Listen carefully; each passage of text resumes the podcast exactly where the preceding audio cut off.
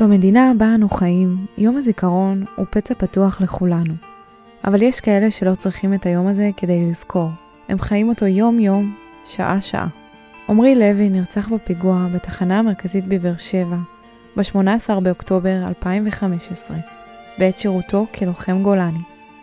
אני תמר סגל, ועמרי הוא חלק בלתי נפרד מהזיכרונות שלי מהתיכון.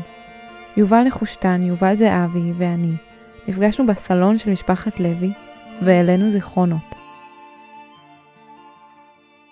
טוב, אז אני מכיר את עמרי מכיתה א', אנחנו גרים, ב, אני גר בנווה ירק והוא בשדה חמד היה גר, הכרנו בכיתה א', וכבר מהגיל הזה התחברנו בעצם עד הסוף. בתור ילדים קטנים יותר הוא היה ספורטאי, היה משחק כדורסל, הוא היה ילד אה, מצד אחד שקט, אבל מצד שני מאוד מורגש ומאוד אה, אה, שטוטניק ומאוד חברותי. היה קל מאוד להתחבר איתו. ואיך הקשר התחזק? כאילו, איך נהייתם חברים כאלה טובים?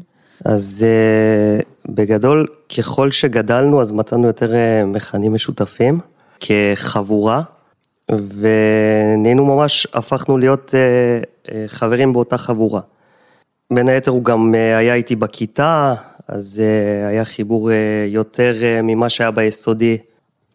אני תמיד למדתי עם עמרי בשכבה, אף פעם לא היינו באותה כיתה, אז בחטיבה לא כל כך הכרנו, ואז איפשהו לקראת סוף החטיבה, תחילת התיכון, אז היה לי חבר משדה חמד, שהוא היה חבר מאוד טוב של עמרי, וניתן לנו מעין חבורה כזאת שלושתנו, אני לא יודעת להסביר איך זה נהיה כזה אינטנסיבי, אבל פשוט הייתי שם בערך כל יום, היינו מסתובבים בשדה חמד, שלושתנו וסלי בערך. אמ, אולי עם עוד כמה אנשים, וקצת נכנסתי כזה לחבורה שלהם של המושב, ואז בגלל גם שהיינו באותה שכבה ולמדנו ביחד, אז היינו נוסעים ביחד לבית ספר, וביחד בביולוגיה, אני חושבת ששם ממש התחזק לנו הקשר, שזה מגמה, לא יודעת, לדעתי, היא לא כל כך הייתה אה, אופיינית לעומרי, הוא לא השתלב שם בנוף. והוא גם תמיד אה, הסתכסך עם המורה, אני לא יודעת, הוא כעס עליה על משהו, אני כבר לא זוכרת. כולם. כן, על מי לא. על כולם הוא כעס. היינו תמיד צריכים להתחלק לקבוצות כדי לעשות אה, עבודות במגמה, וזה היה קבוצות של שלישיות. והייתה לי עוד חברה שתמיד היינו זוג, ועוד מישהי שלא רצינו להיות זוג שלה, אז איכשהו סיפחנו את עמרי אלינו בידיעה שהוא לא הולך לעשות כלום, אבל זה בסדר, אנחנו מעדיפות אותו לא פעיל מאת האי פעילה, אז איכשהו זה גם אה, עזר. מה, יש לכם איזושהי חוויה כזה, סיפור, אה, משהו קרוב, מצחיק, אה, מעלה חיוך? כן, האמת, עולה לי משהו. הדבר ש... אה, בואי נגיד שאני טיפוס שיש לי הרבה חברים, והדבר שאני יכול לאפיין שהיה רק בעומרי, בניגוד לכל החברים האחרים שיש לי, אני חושב שעומרי זה הבן אדם היחיד אולי שאני מכיר שלא משנה מה הוא היה עושה ולא משנה מה היה קורה, לא הייתי יכול לכעוס עליו, לא הייתי יכול להתעצבן עליו. אני גם חושב שכולם כך, אי אפשר לכעוס עליו, הוא היה עושה דברים מרגיזים. סתם דוגמה שקופצת לי בראש, בתור ילדים בתיכון, הוא לא אהב את השכנים שלי, אז יום אחד הוא החליט בשלוש לפנות בוקר, לבוא מחוץ לבית שלי ולצרוח ולעשות בלאגן ולהקפיץ את כל השכונה. עכשיו, זה סיפור מצחיק בתור ילדים, אבל אני אומר לו, אבל לוי אחי, אין בעיה, אתה רוצה, כאילו גם אני לא אוהב אותם, אתה רוצה לעשות להם קטע כזה, זה, זה מצחיק, אבל אל תשכח שגם אבא ואימא שלי פה, כאילו, אז אתה, אתה, אתה, אתה מקפיץ אותם, אתה מקפיץ גם את אבא שלי. לא מעניין אותי, כך הוא עונה, לא מעניין אותי, אני עושה את זה. ואני רב איתו, אני אומר לו, אני מבקש ממך, כאילו, למה שאתה עושה את זה לאבא שלי, כאילו, מה, אתה נורמלי? לא מעניין אותי. והוא הלך ועשה את זה. וכמה שזה מכעיס, וכל בן אדם אחר, אני לא יודע איך הייתי מגיב, פשוט צחקתי. ולא כעסתי עליו, כי אי אפשר. ובאמת, אולי הוא היה היחיד שאני יכול להעיד שאני לא הייתי מסוגל לכעוס עליו. והוא עשה דברים אה, נוראיים. סתם, עלה לי משהו בגלל מה שיובל אמר על תכונה מיוחדת שלו שהבחינה אותו מאחרים, אז אני חושבת שהיה לו ממש אה, יכולת לשמור על קשר בצורה יוצאת דופן, ומאז זה ממש תכונה שאני אפילו מחפשת באנשים, כאילו, אני ממש רואה את זה באנשים בהמשך החיים שנתקלתי בהם, ורואה כשזה חסר. זה בעיניי היה משהו ממש מיוחד. איפשהו בתיכון כנראה נפרדנו אז אני והחבר שלו, ובעצם לא היה לו סיבות להישאר איתי בקשר. כאילו, לא היינו כבר באותה חבורה במושב, לא היינו באותה כיתה יותר, כמעט לא היה לנו מסגרות משותפות, ואז בטח גם בצבא אה, הוא התגייס לגולני, הוא היה קרבי, הוא בקושי חזר הביתה, ואני הייתי ב... ביומיות, שירתי בחיל מודיעין, כאילו, לא יכל להיות בינינו יותר פער, ובכל זאת, הוא תמיד היה זה ששולח את ההודעה, או מתקשר, תמיד, היה, כאילו היה לו איזשהו לו"ז קבוע, אני לא יודעת, אף פעם לא דיברנו על זה, אבל בדיעבד אחר כך, כשבדקתי כל מיני שיחות, ראיתי שהוא תמיד התחיל את השיחה, כזה, היי, מה קורה? ממש בזמנים קבועים, כאילו במוצ"ש, וזה, הוא פשוט תמיד דאג ש... יהיה את המתישהו להיפגש, הוא לא היה חוזר הביתה כל כך הרבה, אבל כשהוא היה חוזר היינו נפגשים, לא יודעת, נגיד אחת לחודש, שזה המון בשביל, לא יודעת, מישהי ש... ידיד מהתיכון. כן, מישהי שאתה לא כל כך בקשר איתה, שהוא הגיוני, וממש הערכתי את זה, כאילו אהבתי את זה בו תוך כדי, אבל אני עוד יותר אוהבת את זה עכשיו, כשאני מבינה שכאילו, זה לא מובן מאליו בכלל.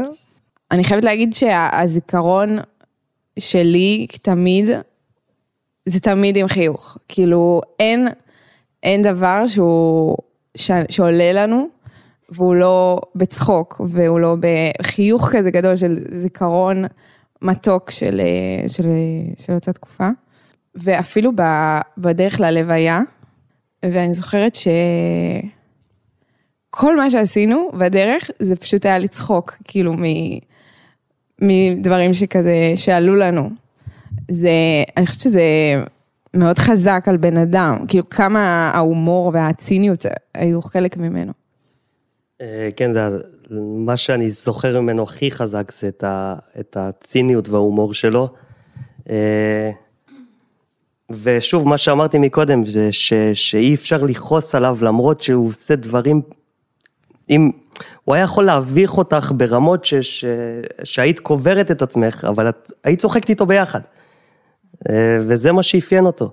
וכמה הוא היה בן אדם שצוחק ו, ו, ועושה פדיחות לאנשים, וכאילו אם, אם יש לך סוד, הוא האחרון שתספרי לו. כי, כי הוא יחכה לסיטואציה הכי מביכה בעולם והוא, והוא ישלוף את זה.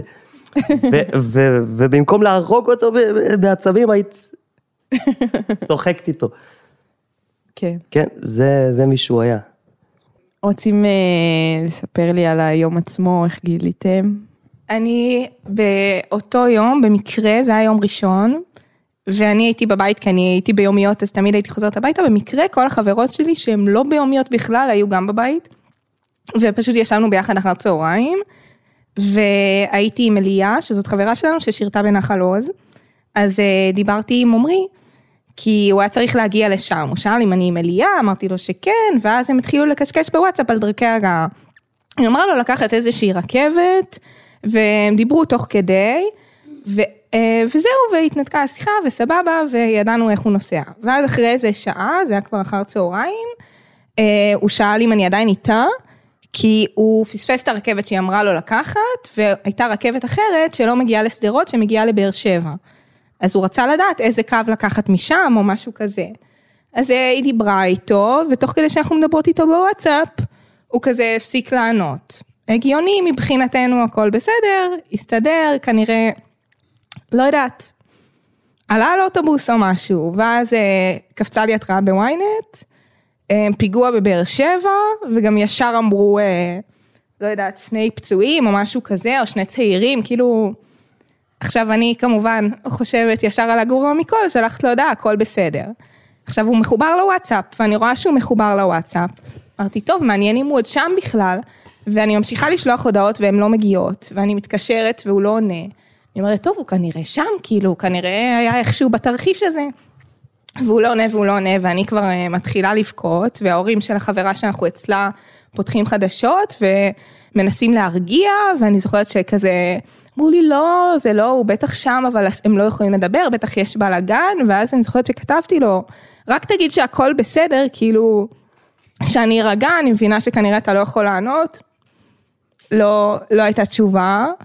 ואז ממש כבר התחלתי להתחרפן, התקשרתי חבר אחר לשבת, אמרתי לו, תקשיב, עמרי לא עונה לי, משהו קרה, הוא היה כנראה במקום של הפיגוע, תדבר עם חברים שלו, אולי הוא דיבר איתם, אולי הם כבר יודעים איפה, אולי הוא כבר הגיע, ואז כנראה זה הגיע אליכם איפשהו, אז בסוף לא גיליתי מאיזשהו גורם אמין, אני פשוט ישבתי שם ובכיתי במשך שעתיים, עד שמישהי מהשכבה פשוט שלחה בקבוצה הודעת וואטסאפ, והיה כתוב בה, זה אמיתי, ופשוט ראו את התמונה שלו, והיה כתוב, עמרי לוי נרצח בפיגוע, אז כאילו, זאת הייתה הדרך שככה אני גיליתי.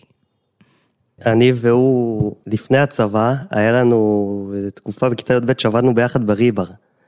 וזה היה חלק משמעותי מהחיים שלנו, עברנו שם הרבה חוויות ביחד וצחקנו. אפשר לשכוח.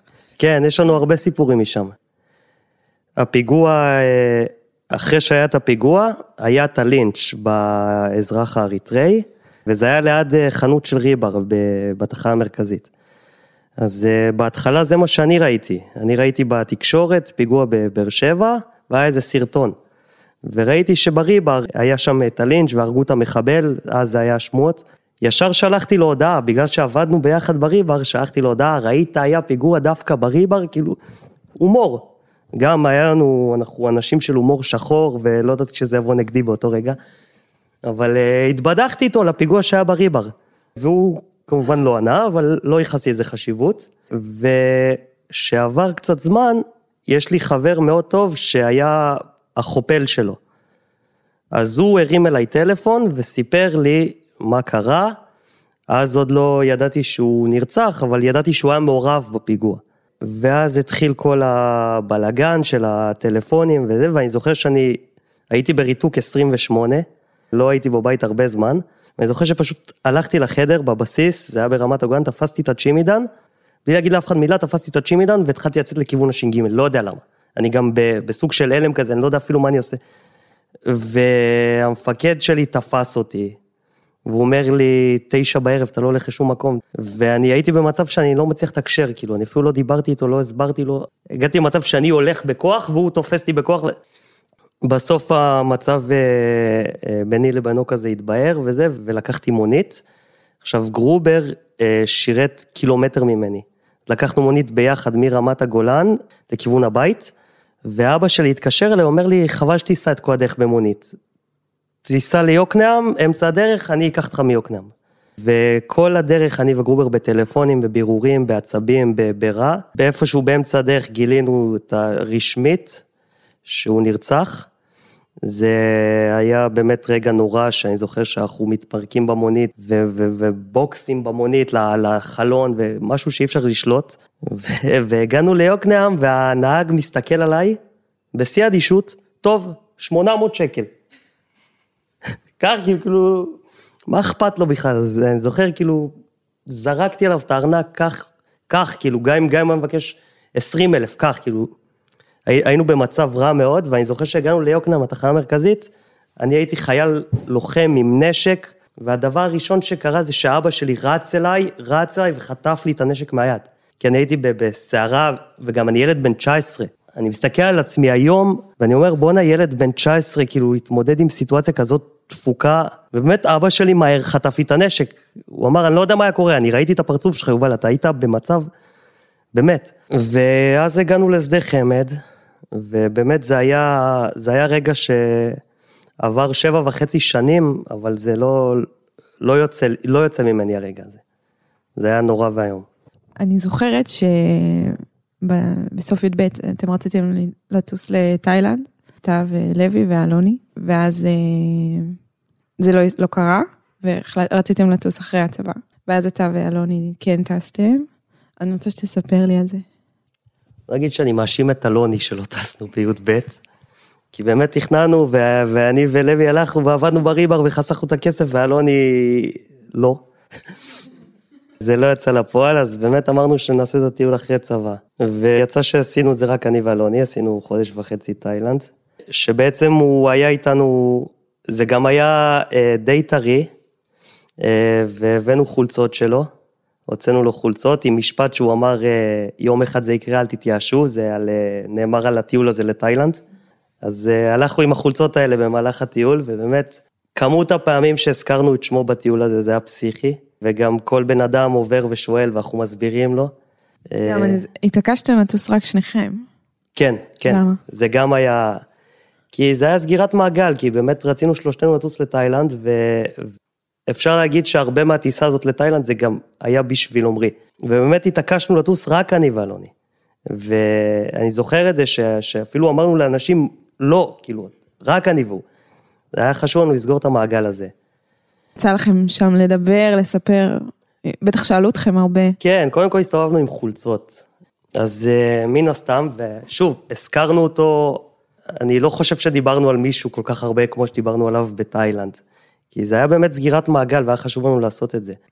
הטיול הזה אולי היה מהטיולים הכי כיפים ש, שטיילתי וחוויתי, אבל זה גם היה מאוד, אה, מאוד אה, חסר, מאוד, מאוד כואב ש, שהוא לא היה שם.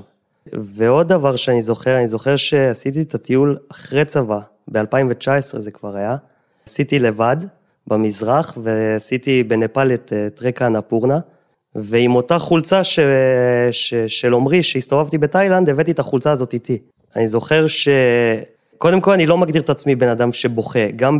בהלוויה של עמרי ו... ו... ודברים, אני, אני לא בוכה, פשוט קשה לי להוציא דמעות.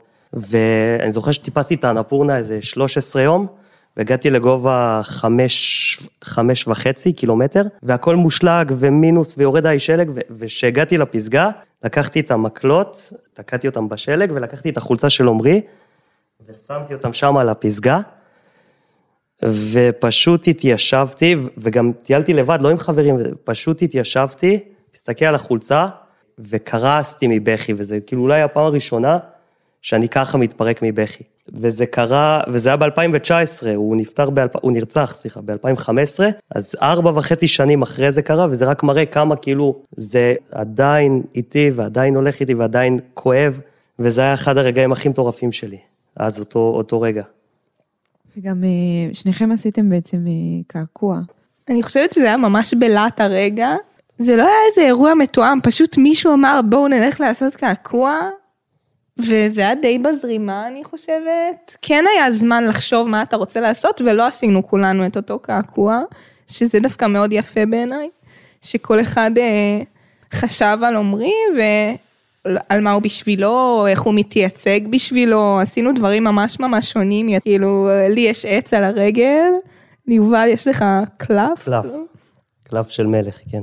בכללי אני טיפוס שאני אנטי קעקועים, ותגידי לי עכשיו את המילה קעקוע, אין מצב שאני עושה קעקוע. ושזה קרה פשוט לא, לא חשבתי, כאילו זה, הבנתי שזה הדבר הנכון שאני צריך לעשות, כאילו להנציח אותו. וזה היה, בשבריר שנייה אפילו, בלי לחשוב, ידעתי מה אני הולך לעשות. למה את זה? היה לו משפט שהוא אמר כל הזמן, אני king, אני king, אני king, זה, זה היה מילה שמאוד אה, הייתה, זה אפילו, זה אפילו המילה מלך כתוב לו על המצבה. עלה לי לראש ישר קלף של מלך עם השם שלו בפנים. בלי שום מחשבה, בלי שום התלבטות, ידעתי שאני עושה את זה ועשיתי את זה, ואין לי שום חרטה, וזה הכי לא האופי שלי, כי אה, אני הכי אנטי קעקועים, ו- וגם אם נגיד איכשהו אני אעשה בעתיד קעקוע, אני אחשוב עליו ארבע שנים לפני שאני אחליט מה אני עושה, ופה זה היה בשבריר שנייה ואני הכי שלם איתו בעולם. אז הלכתם כולם לאותו מקעקע? כן. ועשיתם את זה. עשינו אחד אחרי השני. למקעקע את ה... המקעקע יצא לפנסיה. באנו אליו מלא אנשים. גם המשפחה באה אחר כך בכלל, הוא עשה קופה שם יפה. בנוסף לחברים הטובים, גם האחים יובל ורועי בחרו לחרות על גופם את הזיכרון של עמרי ואבא שלהם, נועם. אני ורועי עשינו את אותו קעקוע, עשינו קעקוע, אני עשיתי באמת על היד, והוא עשה מאחורה של הגב, למעלה ליד הכתף, ואנחנו באמת עשינו גם את השם של עמרי וגם את השם של אבא שלנו, נועם, ובאמצע באמת יש אינפיניטי, ובצדדים יש אה, כמו אק"ג כזה. וגם, נראה לי זה היה כזה ממש בלהט הרגע, כאילו זה היה במהלך השבעה, כמה ימים אחרי הלוויה, ופשוט היה צורך להנציח על הגוף שלנו ממש, כאילו זה היה איזה צורך לא מוסבר כזה, פשוט לחרות את השמות שלהם על הגוף שלנו. ממש כזה קרה בלי יותר מדי מחשבה.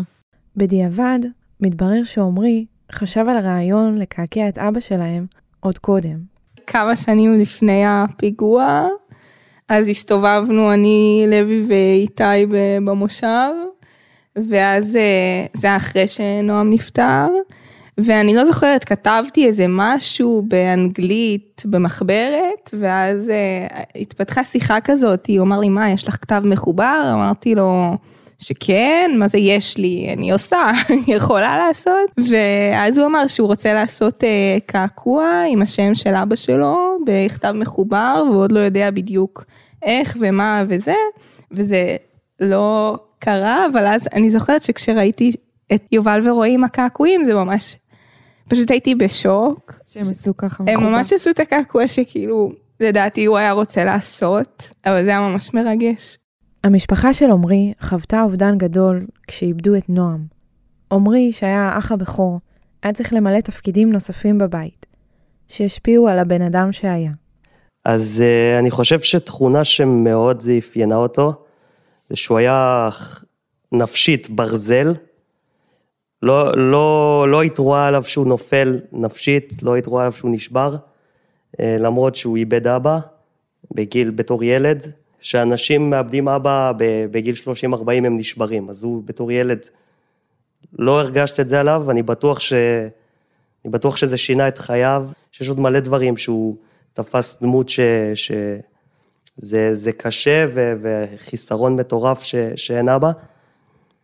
לא, לא היית רואה את זה עליו, לא היית רואה את זה. זה שכאילו הייתה לו את היכולת להסתכל על הדברים באור חיובי, מתוך זה שהוא מתלונן על מלא דברים. אני לא יודעת איך הוא היה עושה את זה, הוא היה כאילו מתלונן בצחוק. כשהייתי בצבא, ממש, האמת, כמה חודשים לפני הפיגוע, אשפזו אותי, עשו לי ניתוח, הוציאו לי את השקדים. צחק עלייך. כן, בטח. אבל לא, זה כאילו, זה הכל הסתבך פשוט, הייתי אמורה להיות מאושפזת יום, בסוף הייתי מאושפזת עשרה ימים, ואני זוכרת בעיקר שנורא ריחמתי על עצמי. ואז כמו שיובל אומר, הוא גם צחק עליי, מה שלא אפשר לי יותר מדי להמשיך לרחם על עצמי, וגם בעודי מתבכיינת, הוא דיבר איתי שם, ושלחתי לו תמונה שאני בבית חולים או משהו, הוא שלח לי, תראי, עדיף להיות שם, היא בשיזפון. ואז הוא שלח לי תמונה מאיזה קורס שהוא עשה בשיזפון, שלח לי תמונה של הקיר.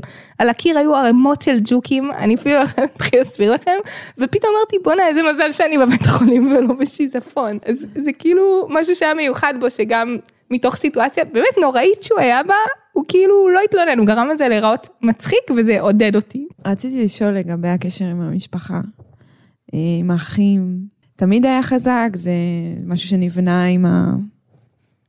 עם מה שקרה?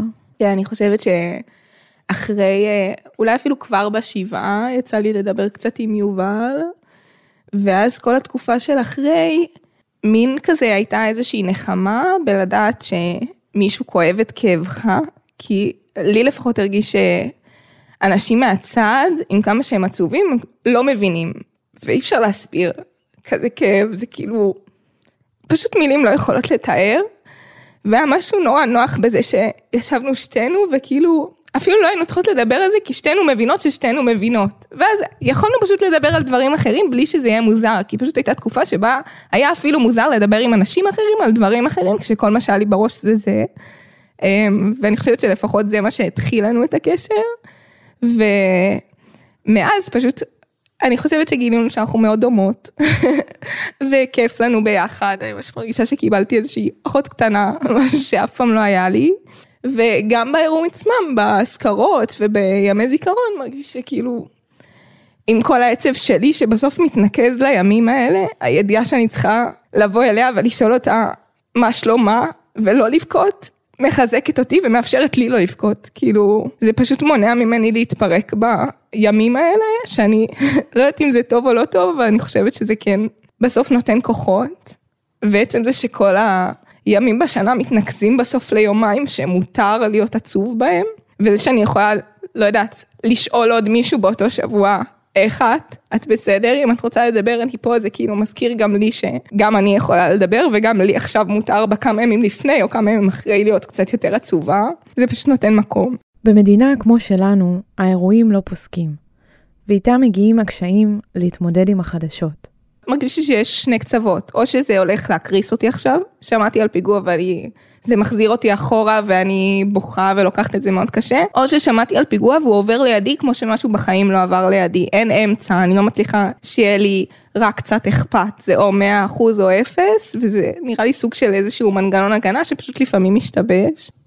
בפרק האחרון שמענו את הצד של החברים בהתמודדות עם האובדן. יובל נחושתן מספרת על איך עמרי היה רוצה שנזכור אותו. אני קראתי איפשהו פעם שהיה כתוב שאם אה, משהו חי בתוכך אז הוא עדיין חי, וזה ממש נתן לי אופטימיות. כי אני חושבת שזה נכון, ובסוף, גם אם לא מדברים על אה, עמרי כל יום, אבל זוכרים אותו ומגיעים לאזכרות ונזכרים בו שוב, והוא פשוט מלווה אותנו, לדעתי, בכל דבר שאנחנו עושים, ואם הוא חי בתוכנו, הוא עדיין חי, כאילו, באיזשהו מקום, זה מנחם, ואני חושבת שהוא גם באמת לא היה רוצה שנסתובב עצובים בעולם, הוא היה רוצה שנעשה מה שאנחנו רוצים לעשות. הוא היה מפרגן על כל בחירה שהייתה לנו, אולי נתווכח, אבל מפרגן. ונראה לי שזאת הדרך שהוא היה רוצה שנעשה, שפשוט נמשיך לחיות.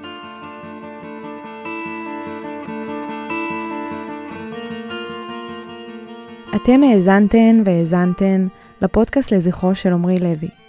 אני תמר סגל ואיתי בצוות יובל רוטמן. תודה ליובל זהבי וליובל נחושתם על הפתיחות והכנות שליוו את הפרק.